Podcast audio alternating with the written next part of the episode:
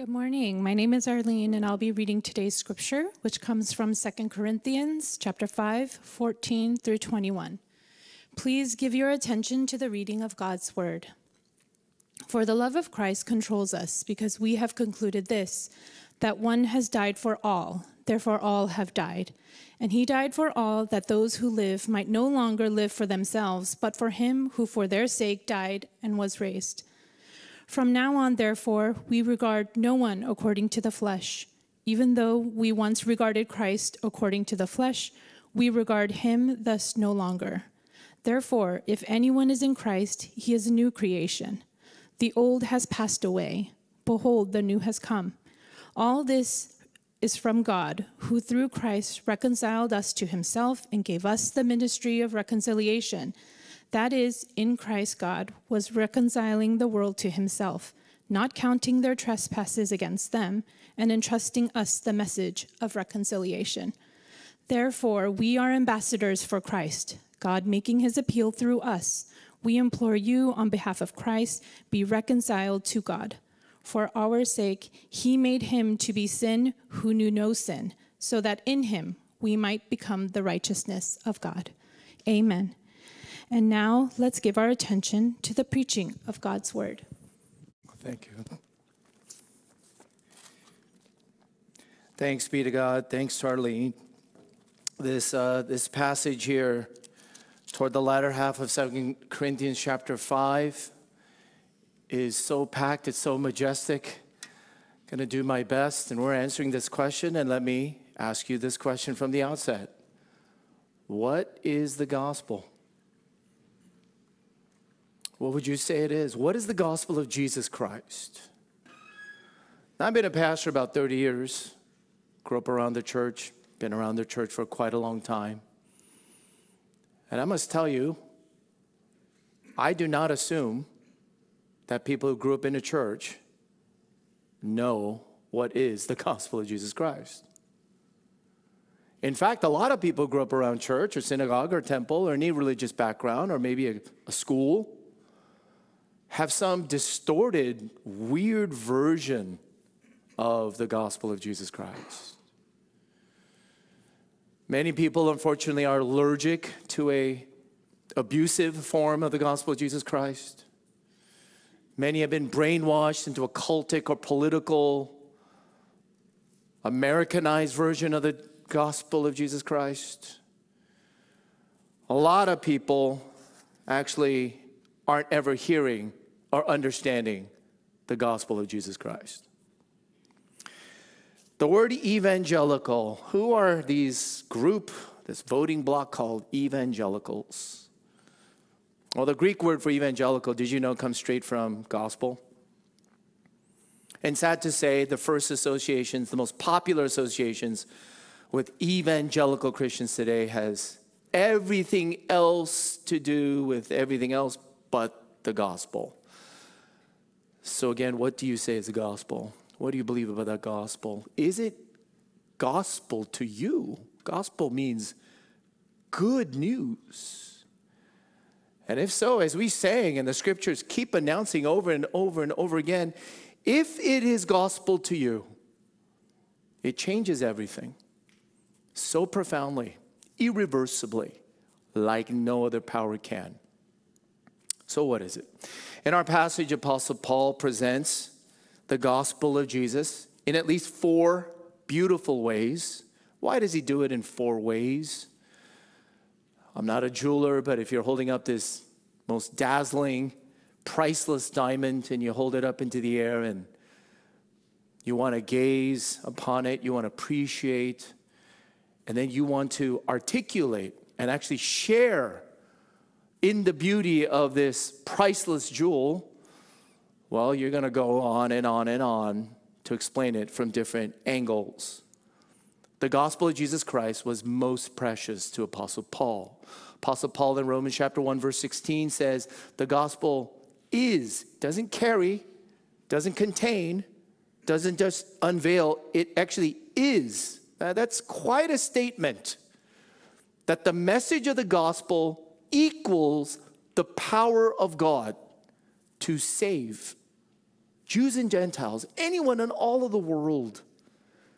The gospel of Jesus Christ is actually all the resources. It's the seed bed.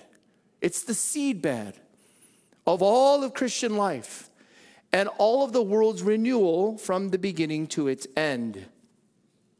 That's why at this church we believe that for your life to most profoundly change and for the world to be renewed, we must not just keep going back to the gospel, but we must grow in the gospel and bear fruit of the gospel. In other words, the gospel is the center to Paul's life and ministry.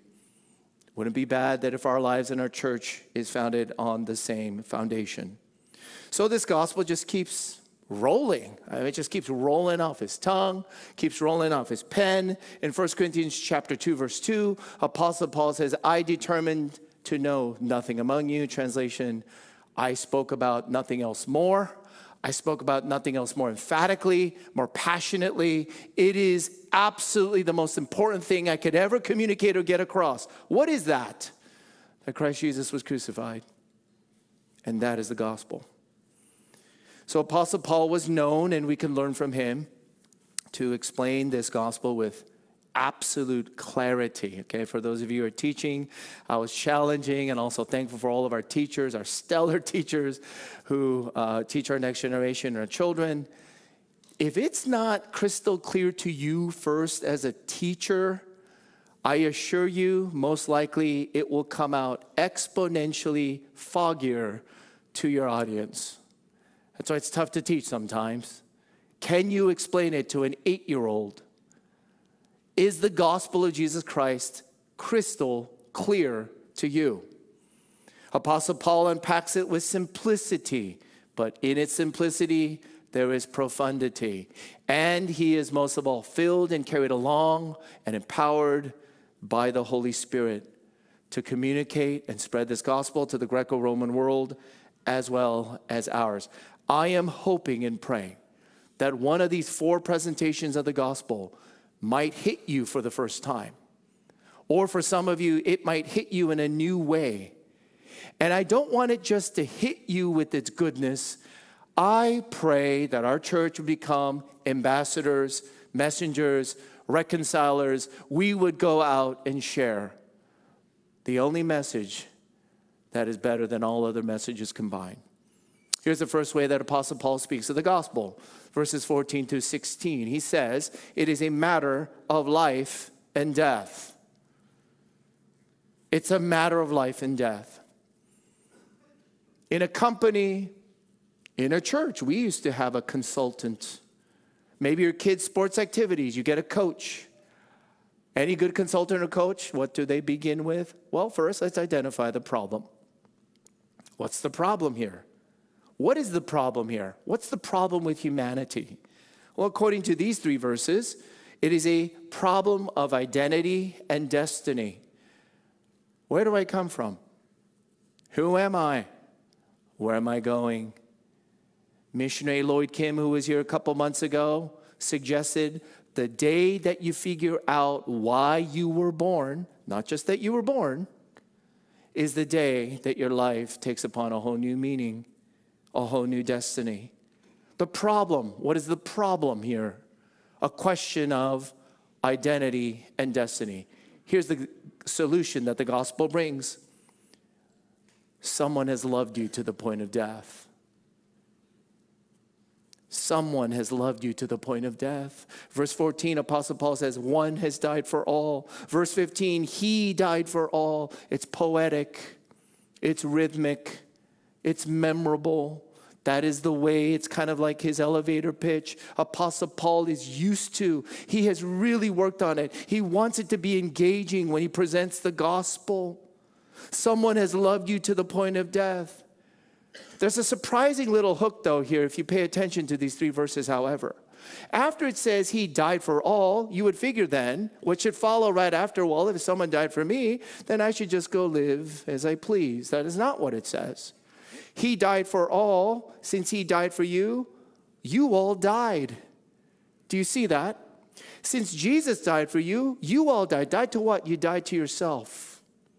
The gospel is that someone loved you to the point of death so that you might no longer live for yourself, but live for him. A matter of life and death. What is true life? What is everlasting life? What is real life? Not to live for yourself, but to live for the one who loved you to the point of death. A second way to unpack the gospel, verse 17. Verse 17, therefore, if anyone is in Christ, he is or she is a new creation. What is the problem here? Here's what's the problem here. Every human being has psychological needs. You must be approved from the outside in. Someone else outside of your own heart must validate you. That is a natural, universal human ache. Everyone has emotional needs. You want to feel happy. You want to feel loved. Everyone has physical needs. You want all of your faculties to work. You want to be in tip top condition. You want to be in optimal health. But according to these verse, this verse, your greatest problem is not psychological.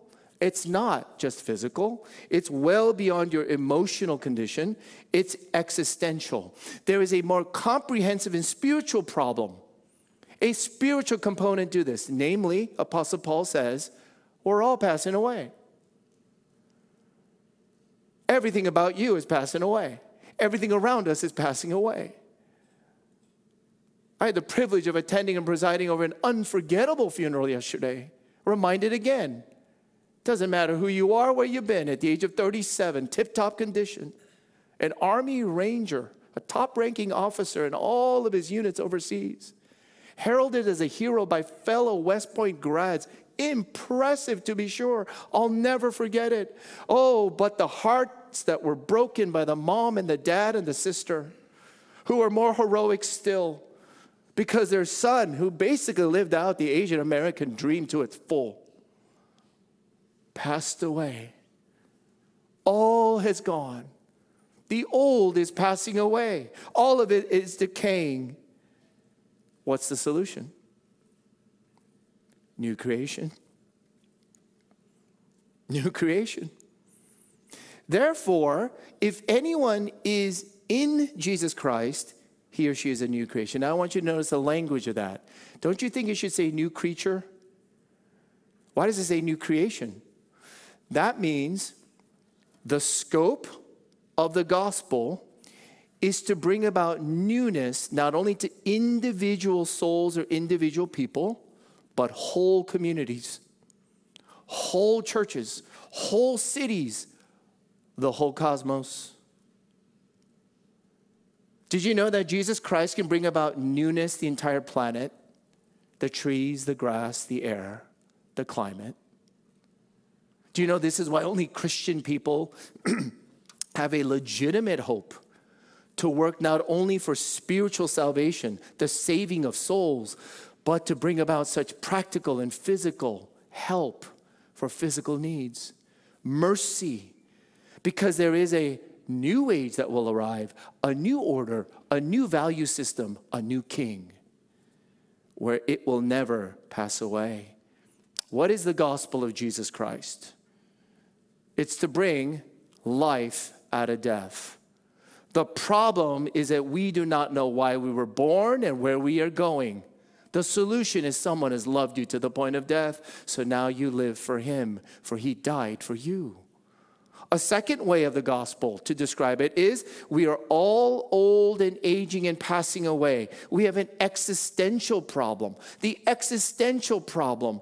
I am no longer going to exist. We're all going into extinction, guaranteed. But God in Jesus Christ brings about a new creation. Here's the third verses 18 through 20. I'll call it reconcil- reconciliation. Reconciliation, you can read it right there. All this is from God. Now, what's our greatest problem according to these three verses? Your greatest problem and my greatest problem, as painful and as brutal as it may be, is not your falling out with other people. It's not that your lover left you. It's not that painfully severed, divorced, separated relationship. It's not. according to these verses, like cancer. Like cancer. If you have a broken, unreconciled relationship with God, your Maker, this always spreads and it always kills. If you are not right, if you are unreconciled with God, that will spread and affect everything in your life. This is an experiential problem, is it not? Experiential problem. Every single human being, I don't need to have a deep conversation with you because the Bible tells me this is what happens. Every single one of you naturally is at least uncomfortable or nervous around God. Let's just start there. No one feels up to it, or else you're deluded and you have a wrong conception of God. You're at least uncomfortable. Then the Bible goes on to say, you actively suppress, repress, you try to forget that there is God. Then you and I go about where we come up with mechanisms to defend and resist and rebel against God. The Bible actually diagnoses that the condition of every human being is in your heart of hearts, you are at enmity with God. You are hostile to God. Oh, you might say, Pastor, what are you talking about? I'm not a hostile, violent person. Why would I be hostile to God? Because the most important person in your life, the most important person you would like to take orders from, the most important important person you want to have comfort for and pride and power and approval for is you. And for God to somehow come into the scene and to take up your whole life, you know, for every natural human reaction, that is inconvenient to say the least. That's a problem. And here's your problem and my problem. You and I experience day in and day out this distance from God, this unease from God, this like formality with God. Some of you just get really ritualistic and religious and you do a lot of things, but actually you're doing that to keep God at bay. All of us in our heart of hearts are really not comfortable. You're not enjoying. You're not at peace. You're not loving and being loved by God. That is your greatest problem and mine, is it not? What's the solution? What is the only solution? Here's the solution Jesus Christ brings about reconciliation with God by giving up his own relationship with God the Father. Reconciliation means to become friendly again. Reconciliation means enemies become friends again. Have you ever experienced reconciliation? You used to talk crap about the other person, and that person did with you. All kinds of tension, nausea to your stomach. You avoided that person. Friction, outright hostility, or just passive aggressive slander.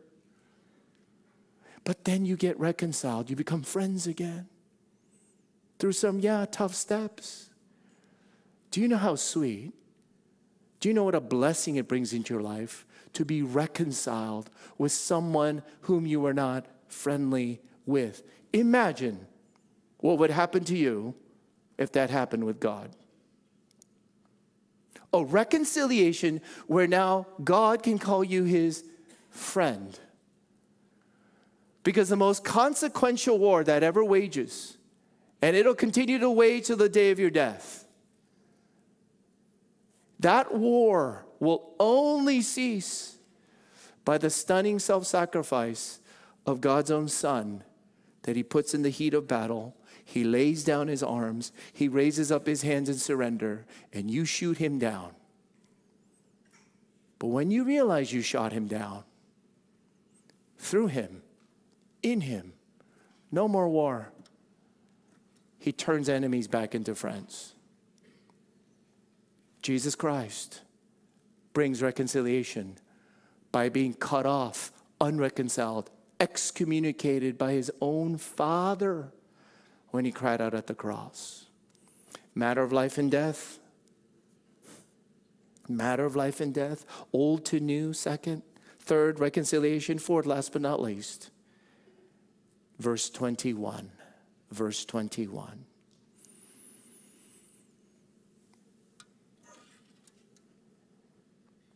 Are you right with God?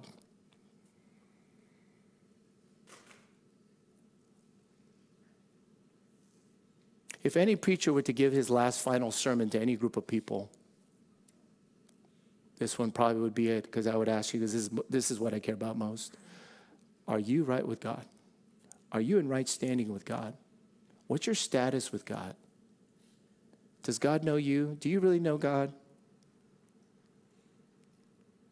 On what basis do you know that? How do you know that? Shouldn't you know it? Don't you think there's, is there anything more important than this? Are you right with God? Now, when I ask you that question, it actually has nothing to do with what you feel. Here's the problem here it's legal and objective.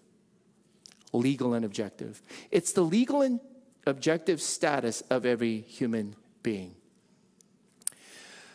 Uh, Michelle Yang, our preschool director today and our whole team with Priscilla and Andrew just putting on this incredible event after. I'm so proud of them. It's one of the best things CCSC has done. It's all of our children's ministry. She would say, Oh, Pastor, you know, we should play tennis again. We used to play tennis a little bit. I see you walking around at Cerritos Park East. And I was like, Sure, Michelle, let's do it. And then she said, Oh, we should invite Pastor Andrew Wang too. And I said, No. I'll play with you. I don't want to play with Pastor Andrew. Because, Michelle, I think if I play with you, I feel good about myself. If I play with Pastor Andrew, that guy's tall, he's athletic. I heard he played in high school. I don't like feeling like a loser. So let's not. And this triggered a thought when I was a freshman at South Torrance High School. There was all this hype about a 14, 15 year old up in Palos Verdes coming down to play our number one player, our number one tennis player then, was state ranked. California is one of the top notch state, and he had a really high, incredible high winning percentage. And in waltzes in this player by the name of Pete Sampras. And I was a freshman, not on the varsity team, watching it behind a chain link fence. Pete Sampras never took off his warm ups. Pete Sampras beat our number one player, whom we looked up to, in about eight minutes. There was no match, there was no rallies. It was six to love. It was effortless. It was dominant. It was gross. And it's almost like before our jaws could drop down to the floor, it's like confusing. Confusion might be the right, word, is kind of shock and awe. You're dizzy. And then it turns into jealousy. Man, I really wish I could play like him. And then there's just sometimes pure hatred. Just hatred. Look, in the tennis world, in the finance world, in beauty, academics, science, health, the arts, video gaming. What is the dominant message? What's the dominant drive? Become the best you. Get to the top of the mountain. Succeed at all costs. Here's the problem Should you become just like Pete Sampras? Can you become just like Pete Sampras? Maybe three to four people. Maybe three to four. Great. That's great. Back to Apostle Paul, though, in this one verse. He wraps and defines the gospel of Jesus Christ around the righteousness of God. Now, do you know what that is? The righteousness of God is a standard that God has, it's not your standard. It's His level, not your level. It's the bar that God has for you to attain to to be right with God. When I ask you the question, are you right with God? Are you really right with God? I don't know what you thought of. I don't know what you would say. But Apostle Paul spells it out. For you to be right with God, you must be righteous like God. Righteous as God. We all know in this room, I hope you know in this room, you know, Pastor, there's so many parts of my life, maybe even just this week, it's pretty filthy. There's a second or third or fourth me out there that nobody knows about. It's sick, it's addictive, it's dark. I know it's destructive. I feel horrible. I have self loathing about it. So I don't know if I have to argue the point today that you are not right with God and you cannot get close to God when you are at your worst. When you are obviously a sinful, prideful, angry, toxic, destructive, vengeful person, you and I should just instinctively know mm, I don't think I'm right with God. But the righteousness of God says this Do you know how far you fall short when you are at your very best? Your tip top best. The best day you've ever lived in your entire life. You never felt better about yourself. You can't even recall that day doing anything overtly bad. Are you right with God means, are you as righteous as God? It's His standard, not yours. So here's the message of the gospel for you and I to be right with God, you don't have to just become like Pete Sampras, you have to become just like Jesus. Just like Jesus. Perfectly righteous through and through. Not only in your actions, but in your thoughts and in all of your intentions.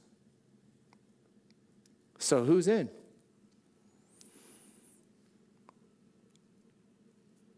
Who will do this? Shall we try? Here's the solution the only solution substitution. Substitution you need a substitute. Oh, I remember my freshman year. Oh, Harold, if I could play like Pete Sampras, my life is set. The fame, the applause, the riches, the rewards, the attractions. But what if Pete Sampras turned around after that match, never tucking off his warm ups, looks at me, for some reason has some pity upon me, and says, Hey, Harold, rest of my life I'm going to play for you. Huh? Yeah, rest of my life, everything I win, all the acclaim, all the applause, I'll play for you and I'll just give it to you. Now, if that were not marvelous enough to have a substitute player from whom I get all his winnings, According to chapter 5, verse 21, it is doubly so here. The gospel of Jesus Christ, there's a double substitution, or what ancient theologians call a double imputation. Follow with me this one verse. God made him to be sin who knew no sin. That's the first half. That means God imputed, imputed that language in the scriptures is simply this. He just takes all my debt of sin, that crushing debt, my unrighteousness. Hmm? He counts, he takes, packages, and then he just dumps it on Jesus. God made Jesus to be sin who knew no sin. My crushing debt of righteousness is fully paid by a substitute through his priceless life being offered to death on a cross, he take my place. He takes my place. That's the first substitution. My debt, my sin, put on him. Just transfer it and crush him for a substitution. Second half of the verse, so that in him, Jesus Christ, we might become the righteousness of God. That means God takes in packages the whole sufficient, perfect, lived righteousness of Jesus, the sinless one. He takes and packages that, and then he counts and credits that on me.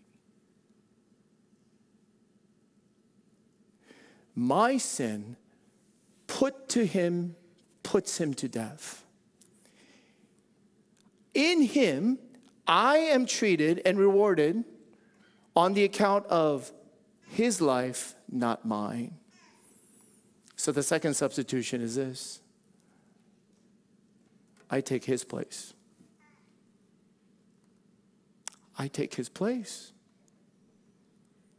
It's as if I lived his life. I get blessed and loved and rewarded infinitely and eternally so because of his righteousness, not mine. Here's what A.W. Tozer once observed. I thought he put this so well. The only sin Jesus ever had was ours, and the only righteousness we can ever have is his. Oh, my friends, just pick one. Pick one of these four gospel presentations. This last one, I believe, is where it culminates. It's my favorite, it's my go to. Memorize it, point people to it, read it, refer to it, mention it. If you just want a one verse elevator pitch summary of what, how good and precious and glorious the gospel is, double substitution. Oh, dear friends. We're all dying because you do not know the gospel. The gospel is substitution, it is not imitation.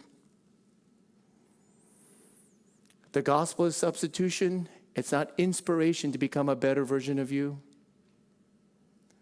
The gospel is substitution, it's not transformation first. Change yourself, clean yourself up, and then God will love you. No, you got it all backwards. The gospel is substitution. The gospel isn't even about you, it's not about your self improvement. It's not about you at all. It's all about who He is and what He did for you. Substitution. Substitution. He took my place, I take His. And therefore, in Him, we become the righteousness of God. Verse 18, Apostle Paul writes, all this is from God. Verse 19 God was reconciling the world to himself. Verse 21 For our sake, he, God, made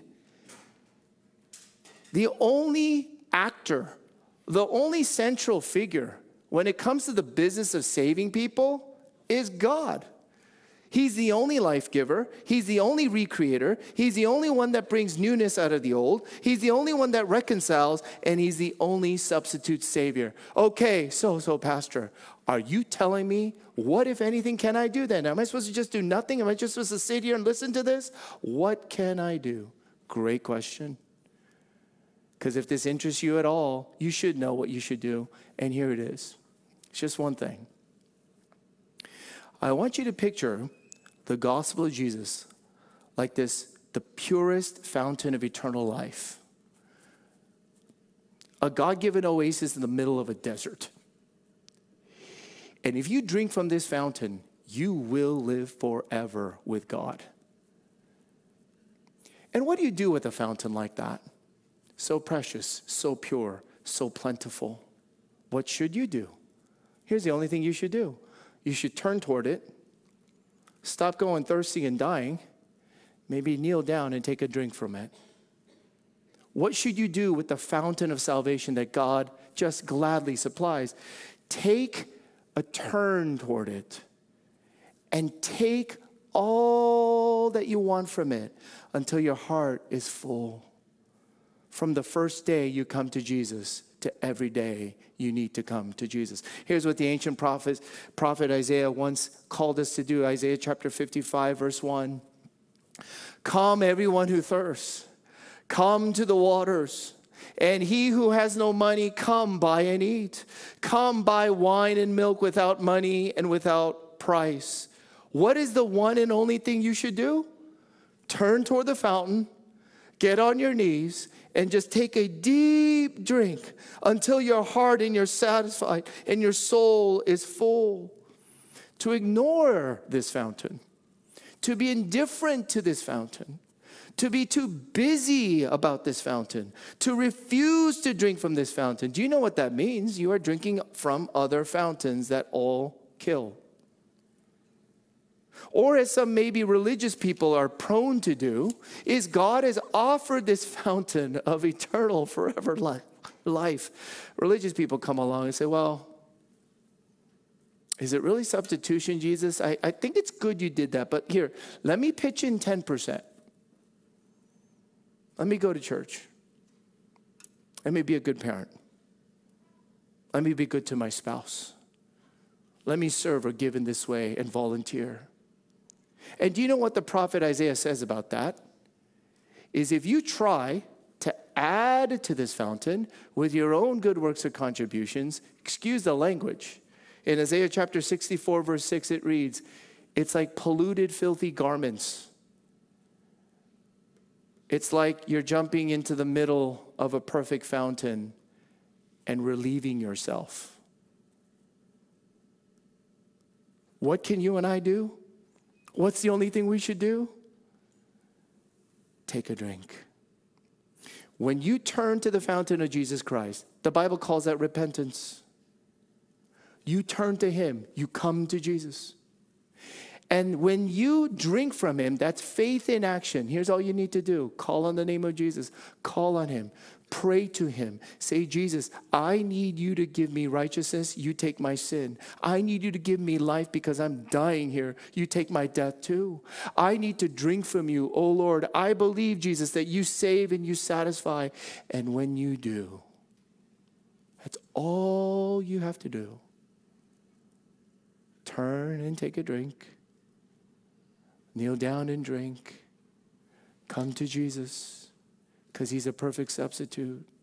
And when you drink by faith, when you drink in his life through prayer, the old is gone, the new has come. He will make you righteous in his sight. He will reconcile you with the living God, and life comes out of death. Let me close with this. How do you know you know this gospel? How do you know this gospel is your gospel? How do you really know it's that good to you? How do you know it's real to you? Let me ask the question one more time as we close. Are you right with God, my friends? On what basis are you right with God? Are you born again? Are you saved from the wrath? Are you saved from judgment to come? Are you a born again Christian? You might have heard of those cliches and language. Let me just ask you Are you right with God? Do you know you would pass the judgment to come in chapter 5, verse 10? Do you know how God, in His absolute holiness, knowing everything about you, should actually welcome and forgive you? Is God personal and real to you? Does He make a difference in your life? Is this not just a ritual or is it a reality of a relationship with Him? Are you right with Him?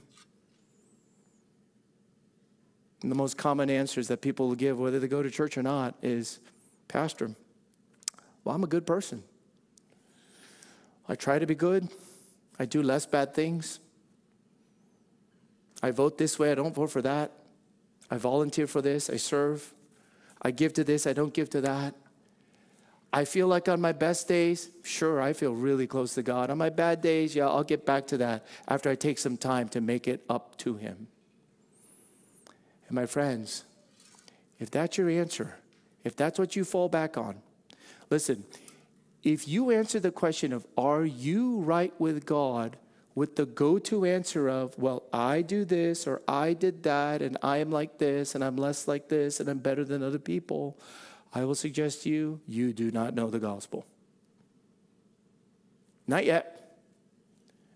Because the gospel of Jesus Christ is not about you. It's not about what you've done or didn't do. It's only about the one who's a substitute Savior. The gospel is the power of God to save. All blessings, all assurances, all Christian growth and church growth flow from what He has done for us. It's about Him and it comes from Him. It comes from, nowhere from here. And when this gospel breaks and really, really gets to work in our lives, when you really know that you know the gospel, and the gospel is the greatest news you could ever hear or share. Chapter 6, verse 1, Paul charges us with this. Chapter 6, verse 1. Working together with him, then we'll appeal to you not to receive the grace of God in vain. Oh, my dear friends, substitution. Fall back on a substitute. Don't fall back on yourself. Stop falling back on yourself. Fall back into his arms. And when the grace of God that unilaterally saves sinners like you and me, when he worked his whole life off to love and forgive you into eternity, Paul says you and I are going to get to work for him. Oh, we'll work like never before than we ever have, but we'll work for him. For this grace of God, this grace grows us to become just like him. Let me pray for us. Father in heaven, I thank you for the gospel.